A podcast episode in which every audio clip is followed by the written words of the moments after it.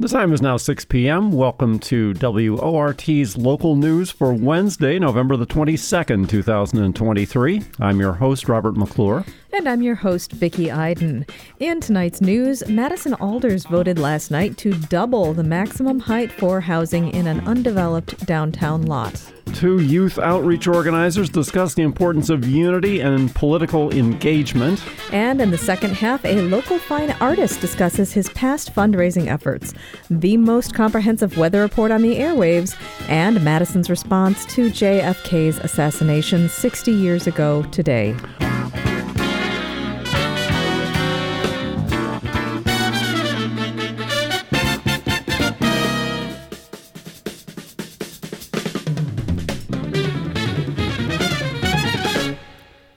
Good evening. This is Rob McClure and Vicki Iden bringing you your local news live from the WORT studios on Bedford Street in downtown Madison. Here are the headlines for this evening. In last March, the federal government stopped providing extra food share benefits. This means that the demand for food from donation centers and pantries has increased significantly. The rising need means that volunteer help is indispensable. Amanda Ferendorf, Senior Communications Assistant for the Milwaukee Kinship Food Center, tells NPR they've seen 160% more families in need since March. The number of requests for home deliveries has also increased, meaning that the need for volunteers is that much greater. On Monday, a, the vote on a casino deal between the Menominee Tribe and the Kenosha City Council was deferred. That's after some members expressed concerns that there is a quote lack of information surrounding the casino's possible development. This is the second time the Menominee tribe has attempted to create a casino, the first being in 2015. Former Governor Scott Walker denied that request. This time around, they partnered with Hard Rock International for a $360 million proposal, downsized from the $800 million version in 2015. The community simply isn't behind the project, though initial projections say the casino could com- employ around 1,000 full time workers with salaries averaging $20 an hour. The casino would also provide funding for area schools, museums, and more. According to the Wisconsin State Journal, members of the community expressed worries about loiterers, safety, and drops in property value. The vote regarding the an uh, excuse me, the vote regarding an intergovernmental agreement with the Menominee tribe is set to take place with the full council on January 3rd. Earlier this week, Cassian town officials pushed back against the development of a 36 bed Native Youth Treatment Center. According to the Milwaukee Journal Sentinel, the officials stated that they were concerned about the proposed center's solar panels, which could cause difficulties for firefighters in the case of an emergency. Officials also say that the facility could bring down property values nearby. Members of the Great Lakes Intertribal Council, including the CEO, voiced suspicions that these concerns stem from racial bias. According to the Journal Sentinel, attendees at a town meeting this summer heckled the council's CEO, Brian Bainbridge, with racist remarks. The project cannot move forward without the town council's approval. And here's your hunting report. The opening weekend deer kill, which increased by 14% in 2022, has dropped 16% in 2023. Experts speculate that the lack of snow cover caused the drop since deer are much easier to spot, of course, against a white background. Bad news for Midwest hunters. El Nino is expected to overlap with northern winter, the northern winter months this year, and as a result, the snowless conditions are likely to continue. Along with hunting struggles caused by weather, hunting accidents are also on the rise. This past weekend, a 65 year old hunter accidentally shot a woman from his car, which he was legally able to do due to a disability. The woman was walking her dog on private property, and the hunter mistook the dog for a deer, accidentally shooting the woman instead. The woman was taken immediately to, uh, to a hospital via med flight and is still undergoing treatment. The hunter is currently under investigation. Madison is set to use $11.3 million on five housing projects, including 300 low income units. On Tuesday, Mayor Satya Rhodes Conway and five City Council members introduced the proposal to utilize funds from the Affordable Housing Fund. The housing units affected by this decision are the Neighborhood House Apartments on the near west side and the Ellis Park Apartments, University Park Commons 2, the Yellowstone Apartments, and Merchant Place Apartments. The council will make their final decision regarding the funding on December 5th. Madison residents have protested the F 35 fighter jets for years now. In fact, complaints about noise levels and impacts on the environment have remained near constant since Madison's Truax Field became a training site. Now, residents in the surrounding areas have begun to experience another nasty side effect of the jets physical reactions.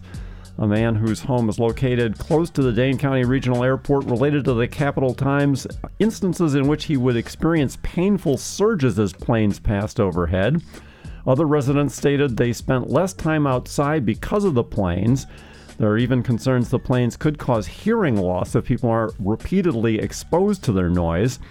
Earlier this year, the Air National Guard received a grant to study the noise effects of the jets, but the study is on hold for the time being. Following the announcement on Tuesday that Mary Bottari will be stepping down, Mayor Rhodes, Con- Rhodes Conway has appointed Deputy Mayor Sam Munger to be the next Chief of Staff. Since being appointed in 2019, Bottari has assisted in the launch of the Community Alternative Response Emergency Services, or CARES program, and has helped lead Madison through many culturally defining periods of time, such as COVID 19. When speaking to the Wisconsin State Journal, Mayor Rhodes Conway expressed her deep gratitude towards Bottari and her work over the years. Sam Munger has served as interim deputy mayor since May. Before that, he worked as a policy advisor for Governor Evers, advising on issues from climate to elections. Before that, he was employed at the Center on Wisconsin Strategy at UW Madison. Munger is set to succeed Bottari at the end of this year. And those are the headlines. Now, on to the rest of the day's top stories. Last night, the Common Council voted to allow buildings up to 10 stories on an undeveloped lot just a few blocks from the Capitol. They're hoping to use the city owned land to build more affordable housing. Our reporter and producer, Faye Parks, has the details. In a 14 to 5 vote, Madison's Common Council agreed to increase the maximum height for any buildings developed on Brayton Lot.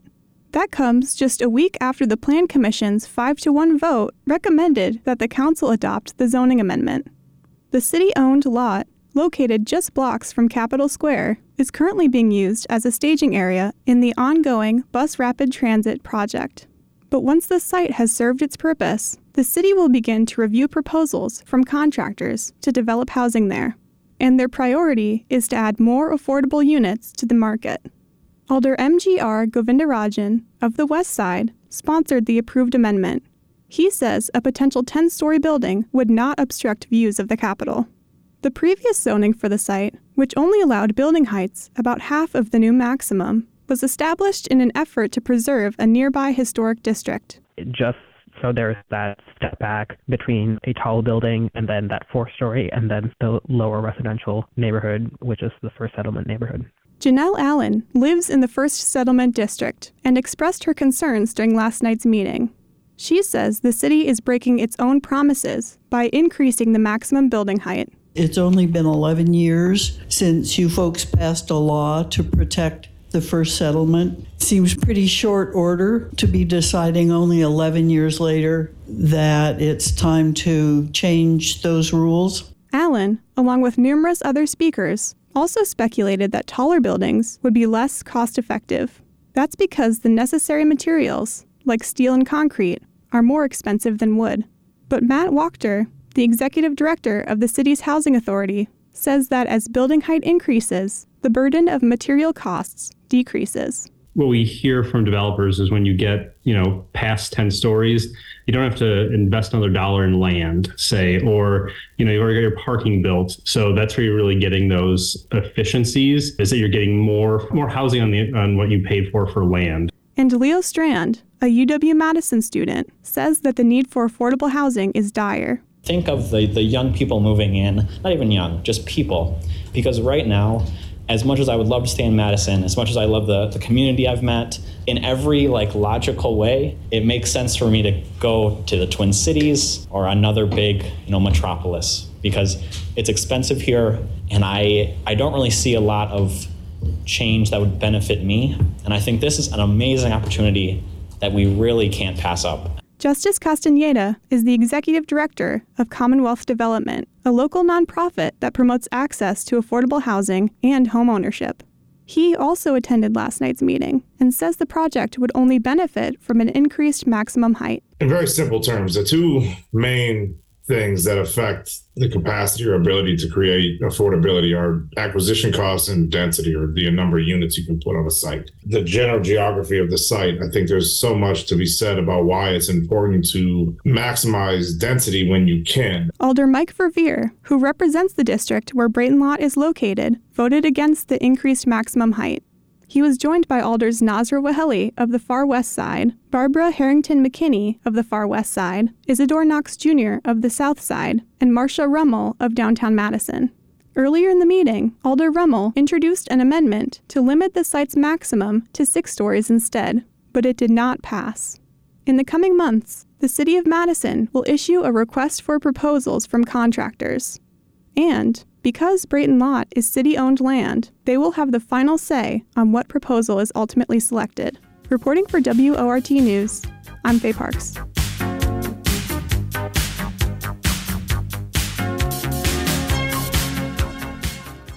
The time is now 6:16 and you're listening to the live local news on WORT.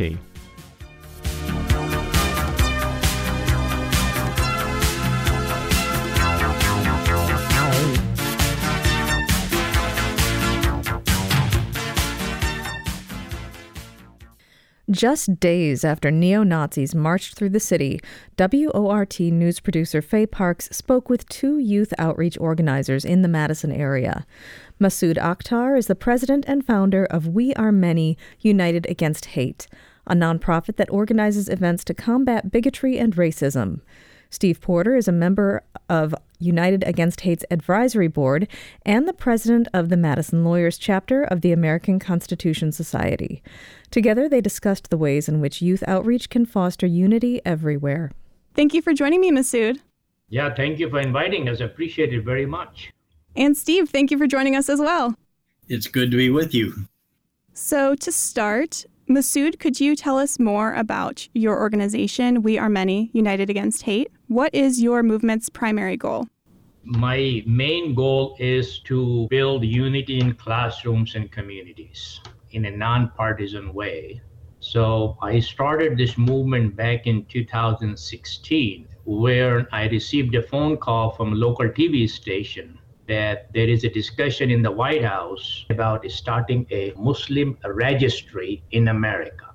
And that was the saddest day of my life. I don't know how I'm going to respond. So I went on television, the question was asked, and I responded back by saying, Look, I came from India 40 years ago, and I gave up my Indian citizenship 25 years ago based on what this country offers.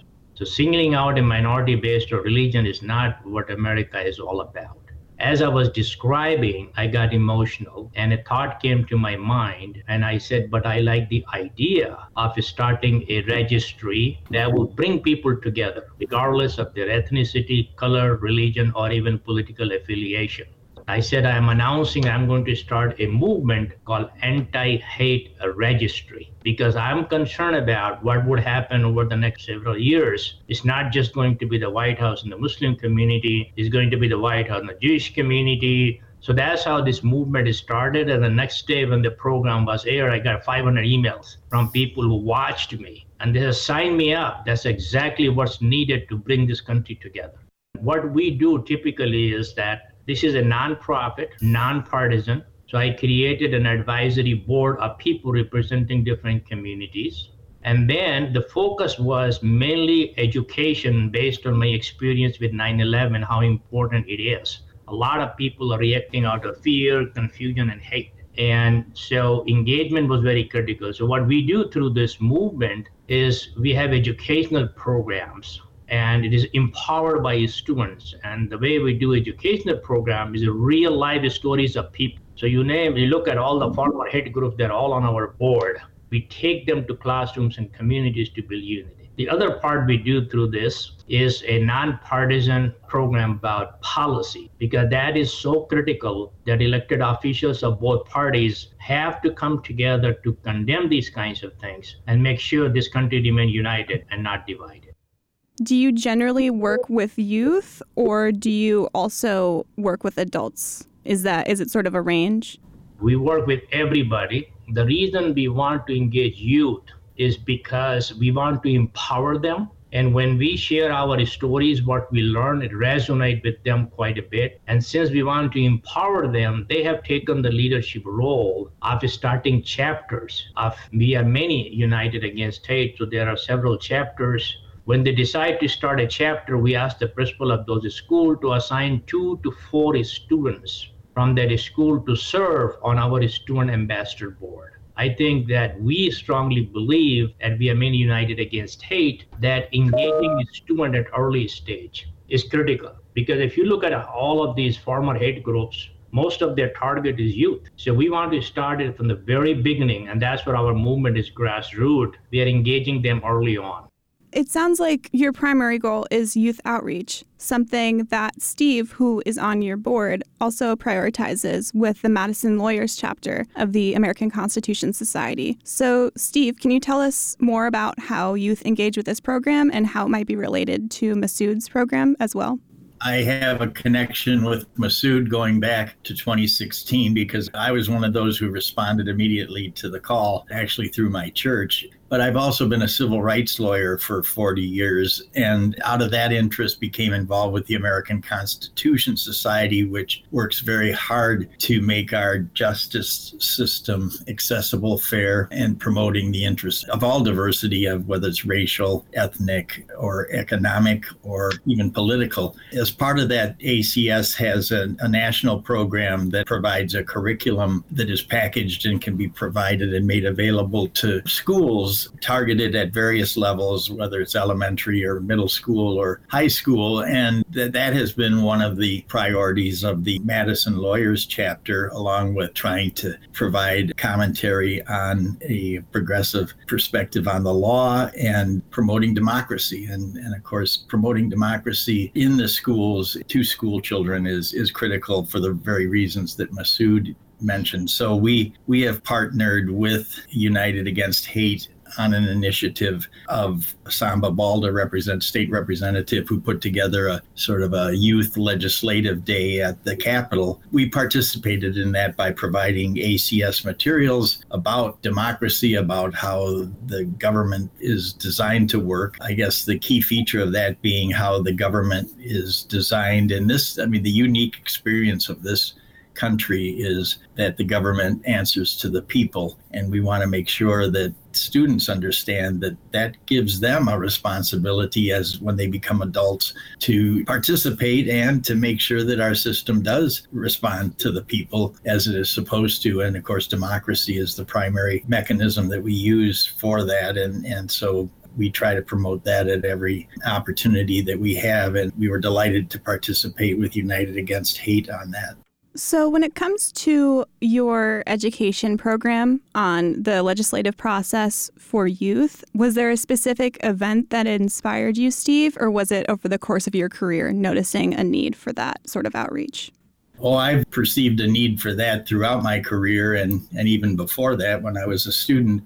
When I was a student, I'm old enough that I remember we had civics classes and we, we learned about the branches of government and how they the separation of powers and the and how a bill becomes a law and the principles of democracy and I have the suspicion that it's not hasn't been emphasized as much as it used to be when I was a kid and I'm really delighted that ACS has professionally designed curricula and tools that that we can make available to the schools one other thing I can mention is, Steve, you know, I get lots of phone calls from overseas students who come here in the United States. Quite often they share rooms with those who are born in this country and they sit together to talk to each other. Quite often they call me and then they would say, you know, I'm living with these people who are born in this country. I can tell you, I know a heck of a lot more about the US Constitution than these people do. So I think we take something for granted in this country and I think it is very important that we need to have some programs like civic education. continuously, as you mentioned, Steve. When you were growing up, you know, you were taught a lot more than what we have been taught nowadays. So I think that's very, very important that we need to keep reminding people don't take things for granted. US Constitution is pretty solid. We need to follow it and continuously do civic education. I think that's very critical to build the unity. Masood, you mentioned that you've already had some students form their own chapters of United Against Hate, but I was curious in general, what sort of response do you get when you go to schools? So far, the response has been overwhelming. For example, the very first event in 2016 that we did at Monona Terrace, we had 500 people attended that, and we invited the students. And we have only one focus. We have a farmer, white supremacist, who changed his life completely changed. Now he's promoting peace. We have him on our advisory board. Another person whose dad was killed by the same group that Arno started. We invited those guys to come and talk and share their personal story. Why somebody started the hate group, the target person whose dad was killed, and how they got together and then started promoting peace as well got that, and four weeks later, I got a call from Mount Horeb school teacher, and they said, "Hey, I want to talk to you about." Two of my students went to your event and attended the whole three-hour. And after they came back, they shared the flyer that you have, and this is what they said: After listening to Arno and Pardeep, our life completely changed and call this organization in Masood to bring those guys back to Mount Horeb School so all 800 students can listen to the same message. Those two students were the first who we recruited on our student ambassador board. So that's the kind of message and the response that we get from these students. When they listen to these real life stories, their story change and they want to make a change and they keep themselves as a nonpartisan and they they talk to community people they talk to parents and other and promote it and now what they are doing is not only what they are doing in their classrooms but now they're coming up and they are saying i want to promote the same thing what i'm doing so all other students in other schools can do that. Now, I think that has led into there was an event that was sponsored by the U.S. Department of State two years ago in Madison. They asked us to organize the event. We started, you know, invited a student as well who participated. I can tell you these delegates from Africa, Middle East, and, and Europe, they listened to them. And once they returned back to their country, it resulted into five overseas chapters at the schools level. So that's the power when students are engaged in a nonpartisan way, and then they listen to this story and then they start sharing it. That makes it even more powerful. And Steve, how did the kids respond to the Youth Legislative Day? And in general, how do they respond to your work? I think kids are, for the most part, very idealistic there was a period in my life, for example, where um, I became very disillusioned when I found out that there are lots of ways in which our government and our society does not live up to those ideals. And, and so, what I try to emphasize to the kids is that, you know, when the Constitution was written with its flowery language about all men being created equal and the Constitution being to promote the general welfare for all people, we have to remember that at the time of that writing, the political opportunity to vote and participate in the, in democracy was reserved to landed white gentlemen. So I don't want to keep the two of you too long, but I was wondering if there was anything else you'd like to share with our listeners. Well, I think the most important thing right now is what we are seeing in this country.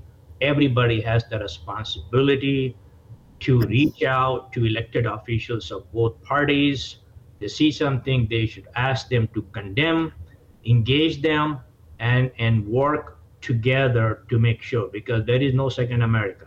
We have to emphasize the fact, I think, more than ever. I'm 74 years old. I've never been as fr- afraid for our democracy in my whole life. I had always just assumed that our democracy, yes, there's crazies and there's hate, there's dysfunctional things happen, but our democracy is strong enough and to land on its feet. But now I realize, you know, we can't just trust in that. We have to take responsibility for that. Thank you for joining me, Steve. You're very welcome. Thank you for having us. Thank you, Masood, as well. Thank you very much. Excellent. That was Masood Akhtar of We Are Many United Against Hate and Steve Porter of the American Constitution Society.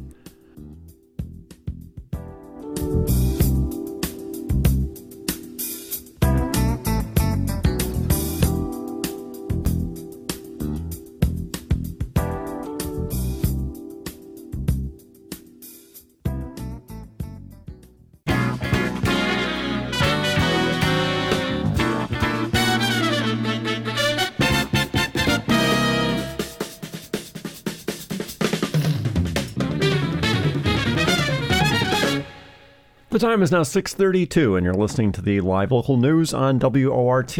I'm your host Robert McClure here with my co-host Vicki Iden. Thanks for joining us this evening.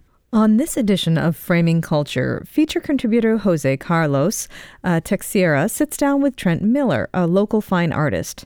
Together, they discuss Miller's personal work, his curatorial endeavors, and the fundraising events that he's organized in the past.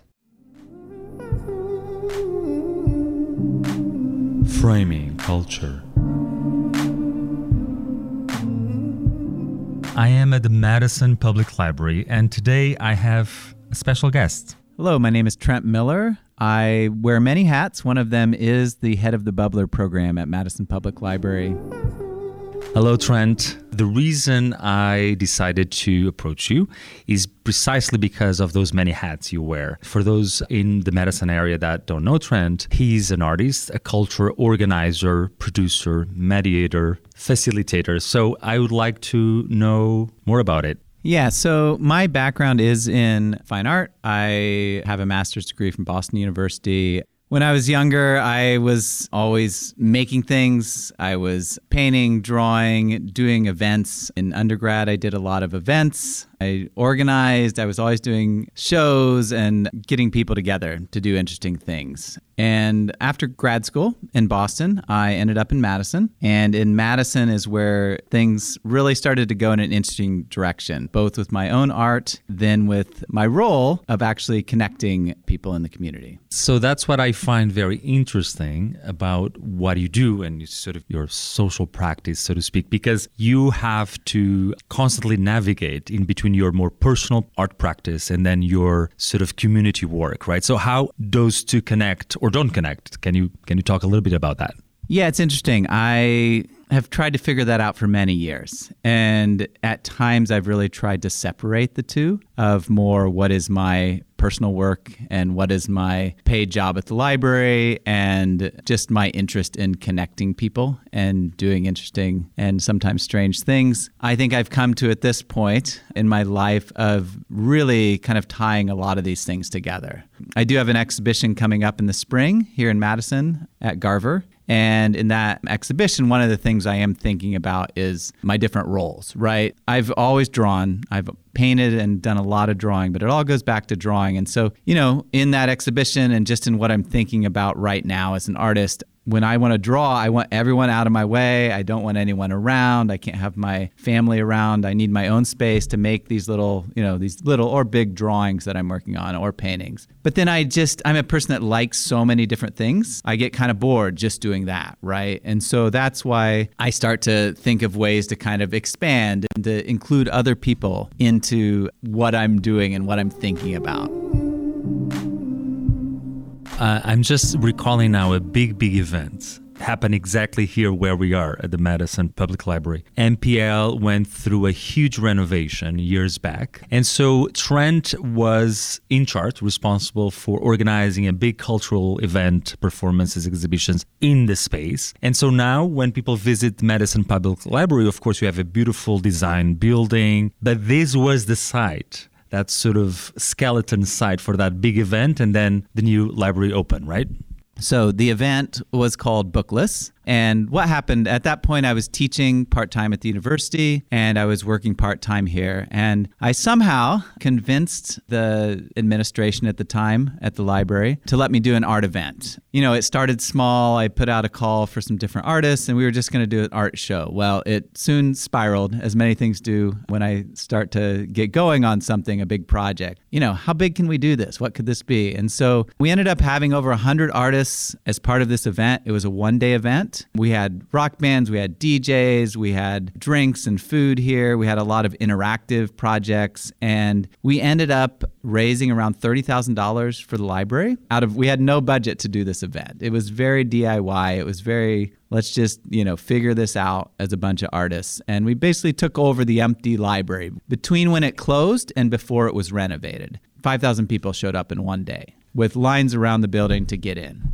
Oh wow, that is quite quite impressive. And I know that years later you did maybe a little bit more organized, formal in terms of structure event at the municipal building. When we reopened the central library, we did an event called Stacked. And at each of these, we had, you know, over 100 artists involved. And so we built this real network of artists, you know, to, to do these big pop up events, which I love to do. About six years ago at this point, when we did the municipal event, the municipal building was closing down and renovating, similar to the central library. And so I got an email or a phone call from someone in the city that said, Hey, uh, remember that big event? It was great. We'd love to do something here at the municipal building. Again, using the materials in the space, working with a bunch of artists. And so we had a huge event that came out of that. And I think one of the biggest things that has happened because of these are one, we have this huge network now of artists with the Bubbler program that I help oversee. But then I've also seen all these little trickles and ripples of other artists who've met each other through these events who now are doing other projects in the community.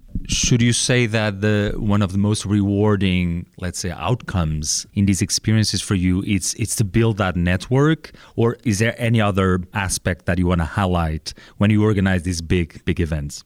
Yeah, I just love ideas and I love seeing all these, you know, trying to coordinate 100 artists is wildly fun for me, especially in like a, a limited time. Just seeing the connections that are made between different artists, seeing the community come into a space and think and see that space in a different way. I think when there's still lots of people that come to Madison Public Library, the Central Library, or to the municipal building, having people have that good experience in that space, I think can do something to the space and can make people feel and think about what's possible in different ways. And I remember hearing people uh, praising so much both the bookless event and now more recently the municipal as something that, you know, in the city, oh my God, we never experienced this. This is so new, so fresh. Your energy as an artist and cultural producer is quite, I wouldn't say unique, nobody's irreplaceable, but you have quite a charismatic presence in bringing these things together. Were you always like that or something that you discovered later in your life as a human being? I mean, it's interesting. I am, I have always been like that. My mom laughs about it that I was always, you know, growing up, even in like as a teenager. I was the organizer, the coordinator, the person getting the people together. It brings me, it really does bring me great joy. It's probably the thing that makes me the happiest in the world is being able to pull these things together, being able to see other people enjoy them. And for those who are listening to us who follow WORT, they probably have heard also some stories around the Bubbler art residencies. But right now, I would like to shift with you and, um, you know, from the more public social sort of phenomenon into your own inner workings as an artist. I remember very well right before the pandemic was a very cold winter. You invited me to go underneath your house somehow uh, to see an interesting gallery space that you had there with some interesting work. And I remember we connected so much on Tarkovsky and cinema. Anyways, just talk to us a little bit about that facet of yours as an artist and as a, a thinker the Bubbler program has grown so much at the library and we've done so many other things, but it's been harder to do these kind of pop up events or to have curatorial control over things, right? Like my job at the library is more to look at other people's ideas, help support them. And so I needed some other outlet outside of making my own art. And that became this gallery in my house. The gallery is called One Plus One Equals One, which is from one of my favorite Tarkovsky movies called Nostalgia. In the movie, there is this person that everyone kind of sees like, oh, he's really off. Like, we don't, no one gets this guy. And he has one plus one equals one written on the wall. And at one point in the bill, in, in the movie, he says, one drop plus one drop makes a bigger drop, not two. He's just seeing things differently. It's not that you know, one plus one equals one is incorrect. He's just looking at the world in a different way. And that has always attracted me. And I've always thought about that, how to see and think about things differently. And I think that's what art does at its best. And so, thinking about that, I wanted to set up this gallery space in my basement, which happens to look like an old, there's stone, there's these big wood beams, and it, it feels like a Tarkovsky movie. So, I set up this space and invited people that I knew. It is underground, it's also just kind of word of mouth. You know anyone who can interact with me i can you know i i let them know about the space. A couple interesting things about the gallery. One is that you're not allowed to bring cell phones and there's no photos of the space so i have a locker where you lock the phone. I just wanted a different experience that you could only have while not having this digital device with you to take photos right? If you see the show you see the show. You smell the space you feel what it feels like to be in that space but there's not a digital record online anywhere. One of the aspects that fascinated me the most was that bringing back rescuing us from this oversaturated media life uh, into less connected and yet more experiential, more lived experience with you underground in that space. So we are definitely going through interesting and troubled times for all of us as adults for sure, but our kids and teenagers are going through a lot of challenges. And I, I think that experience made me think also about this too. And this is it for today. Thank you so much, Trent, for sharing your thoughts and feelings on your social and also personal role in the arts and in culture in general. And thank you. Thanks so much for having me. It's great to be on, and I'm excited to hear this new adventure with this uh, on WORT. And it's time now for the most comprehensive weather report on the airwaves with WORT weather guru Rob McClure. Well, we didn't uh, warm quite as much today as I thought we might, uh, reaching only 42 degrees despite our winds backing to the southwest. Those winds were not particularly strong, however, providing only shallow vertical mixing, so that uh, worked against surface heating and the near constant stream of high and mid level clouds above us didn't uh, do any favors either for the thermometer. So, anyway, it's turned out, given that, that we've ended up with a seven day run now of continuously descending temperatures stretching back to last Thursday when you might remember it was 64 degrees. And after that, we descended through the 50s over the weekend for the high temperatures, then down through the 40s over these past three days. And sure enough, we're going to now continue down through the 30s over the coming few days as we approach the weekend. Uh, all of which I suppose is uh, kinder in any case than dropping the whole 30 or 35 degrees at once, and we're certainly prone to do that this time of year. Today's passing cirrus and all the cumulus were being generated along the margin of an approaching upper jet stream out to our northwest, which you can see if you have a look on the water vapor image of North America that we have linked on the WORT weather webpage this evening. It's arcing east northeastward off of the Pacific Ocean across Washington state and then through the southern prairie provinces of Canada and over towards Newfoundland. Uh, it's actually a bit lackadaisical looking at the moment on the water vapor, uh, without quite the intensity or velocity evident in the southern branch of the jet stream that's currently slicing across the deep south. And while the thermal contrast across lower Canada that's helping power that jet hasn't been particularly intense so far, that is in the process of changing as a pocket of uh, quite cold air from the Arctic which is currently visible on that water vapor image as a patch of colder white and green colors over Lake Athabasca in northern Saskatchewan, begins to descend southward towards the uh, U.S. border. That cold blob of air is going to land over southern Wisconsin on Friday, perhaps giving us our first sub 30 degree high temperature for a day uh, and dropping dew points down into the single digits. That's where most people begin to feel the air getting uncomfortably dry. So, a real Arctic air mass coming in. Uh, we're not going to see much beyond cloud cover, though, during our transition to the colder air tomorrow and Friday, given the fact that the Gulf of Mexico is completely cut off by, from us by the jet stream down to our south. We will get a fair bit of wind as the denser, drier Arctic air comes pouring forth behind the initial cold frontal passage later tonight but those winds should begin to slacken by sometime probably later Friday afternoon or overnight as the center of the Arctic surface high pressure cell begins to edge into the area uh, from the northwest. A secondary surge of cold air uh, following southward on Sunday then may kick up enough uh, upward motion at that time ahead of it to produce uh, some snow, but uh, with, uh, again, neither Gulf moisture available nor apparently any particularly strong organization of the passing trough and frontal boundary on the modeling. Uh, I'm not expecting much of concern that day either. We will see another downturn in the temperatures as we get later in the weekend for at least a day or two after that, and perhaps slightly longer if the global forecast systems model prevails over the less amplified Canadian and European models. But in any case, there is general consensus But by the end of next week, as we get on into early December, a more uh, El Nino like upper air pattern may impose itself on the continent, bringing a return to uh, unseasonable warmth, or at least warmth, across the upper Midwest. So we'll see how that goes as it comes. But back to tonight, uh, passing high clouds will continue to cascade south and southeastward across area skies through much of the night, and between those and continued southwesterly winds at 5 to 10 miles per hour, the temperature shouldn't drop uh, much more than a few degrees uh, into the mid 30s before the winds veer more west and northwest sometime past midnight. Temperatures thereafter will uh, continue to fall down to the low 30s by dawn. Tomorrow we'll continue to see uh, passing high clouds, and I'm guessing that we may see at least some uh, brief passing cumulus at times during the day as the lower part of the air column cools.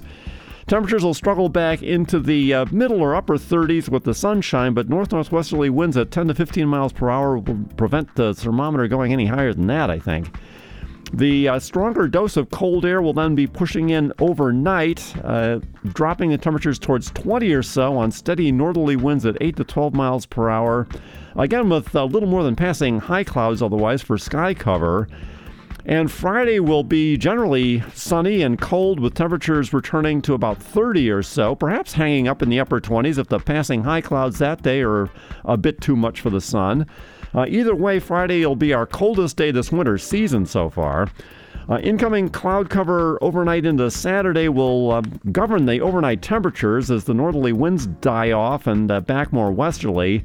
Uh, we could potentially drop into the upper teens if the skies stayed clear uh, long enough past midnight. Otherwise, I think we'll end up uh, more likely in the low or possibly mid 20s with an earlier advent of incoming clouds. And those mid level clouds will thicken up more uh, to more of an overcast as we get into the day one, uh, Saturday and start to a little more, uh, and so we start to get a little more moisture return northward ahead of the, the second cold frontal boundary on Sunday. Temperatures will return to the low 30s uh, on Saturday as southwesterly winds pick up a little bit, up to 5 to 10 miles per hour. The clouds may thicken enough overnight into Sunday to put down some light snow, and again, I'm not expecting any uh, anything uh, of particular concern here or any accumulations to speak of. Temperatures will again be in the low 30s on the day Sunday, perhaps slightly colder than again as we go into the following week. The temperatures down here at the station on Bedford Street, the temperature is currently 39 degrees. The dew point temperature is 26. Winds are out of the south at 9 miles per hour. Uh, just a few passing mid level clouds obscuring the uh, waxing moon over the station up at about 18,000 feet, and the barometers at uh, 29.84 inches of mercury and uh, falling slowly.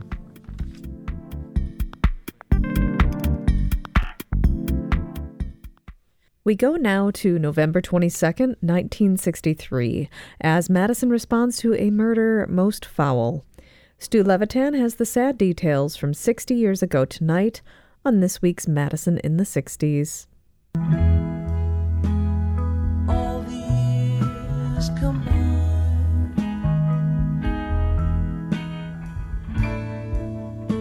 They melt into a dream.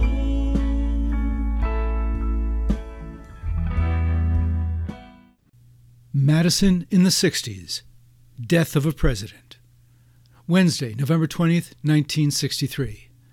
President John F. Kennedy begins his last full day in the White House with a Western Union telegram to UW Madison President Fred Harvey Harrington.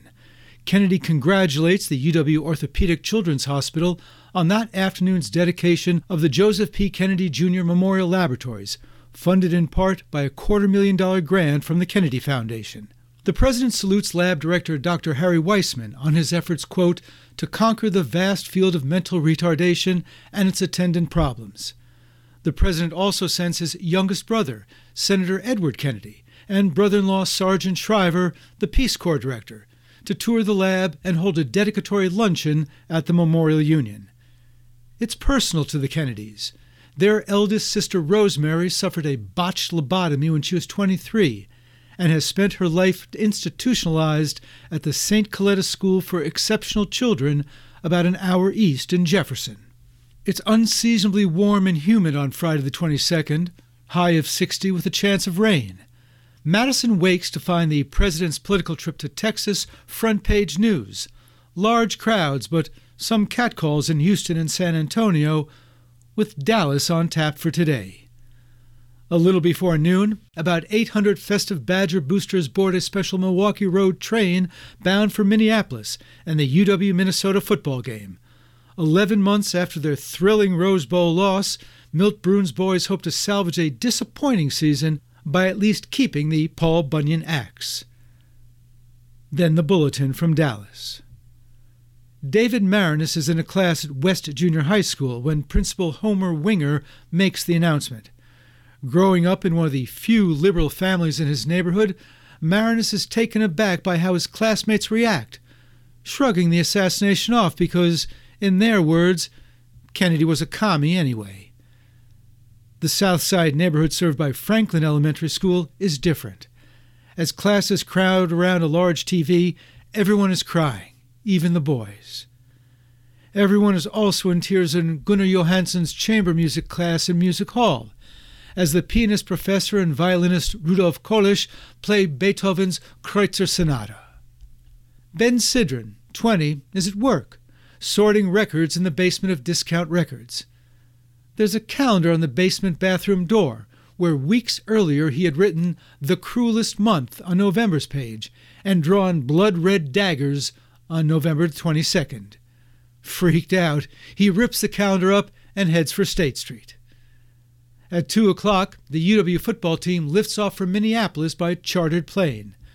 When they land, they learn the Minnesota president has finally agreed with President Harrington to postpone the game, now set for next week on Thanksgiving morning.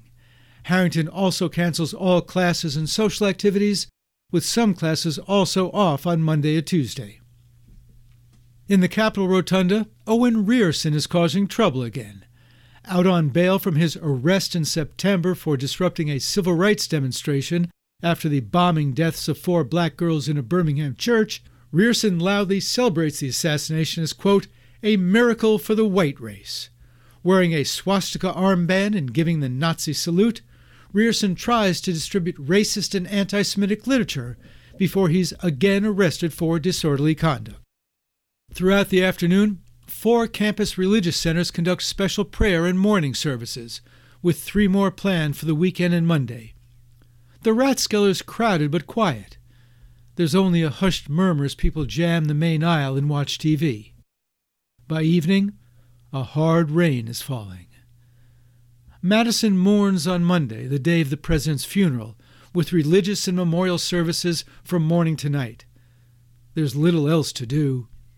Except for financial institutions, almost every store and business is closed, at least until early afternoon. At 8 a.m., a flag draped catafalque stands before the altar of St. Raphael's Cathedral, as more than 800 pack the pews and aisles for a pontifical requiem low mass. The Loraine Hotel sets up some televisions in the lobby. Across the street, another set plays in the pharmacy of the Wisconsin Power and Light Building a sound system on Capitol Square blares patriotic songs. The Gisholt machine plant is open, but union workers can take the day off. Oscar Mayer workers observe a moment of silence at 11 a.m.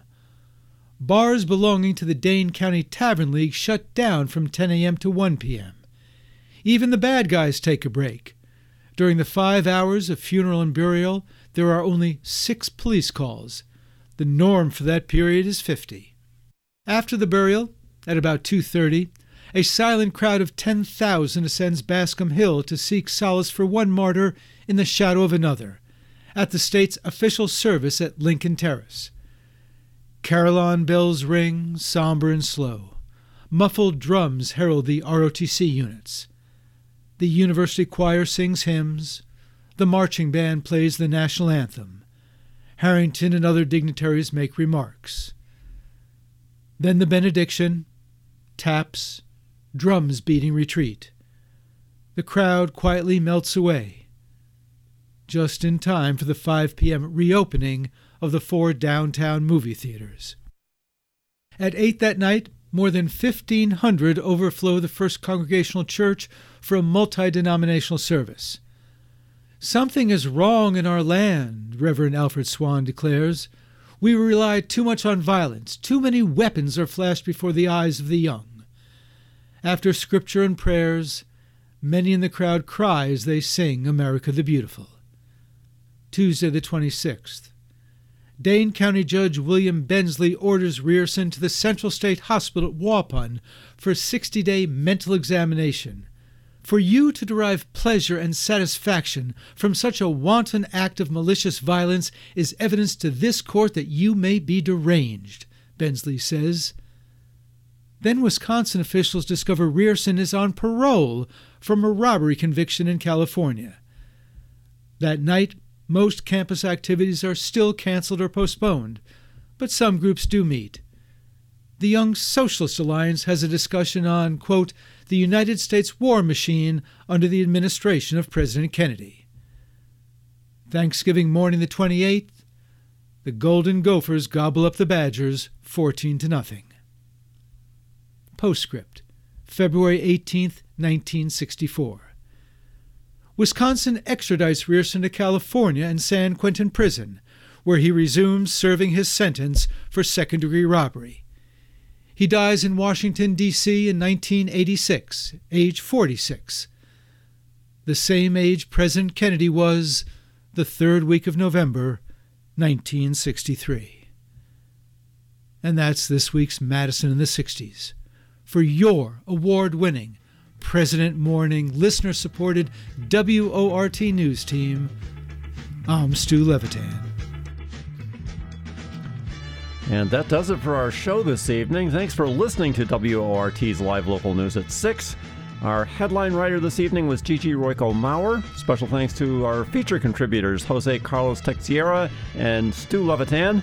Katie Georgella is our engineer. Faye Parks produced the newscast, and Shelly Pittman is the news director at WORT. I'm your host, Robert McClure. And I'm your host, Vicki Iden. Stay up to date with the WORT Local News Podcast. Subscribe on iTunes Podcasts, Spotify, and wherever else you get your podcasts. Up next is Query, followed by This Way Out. Good night.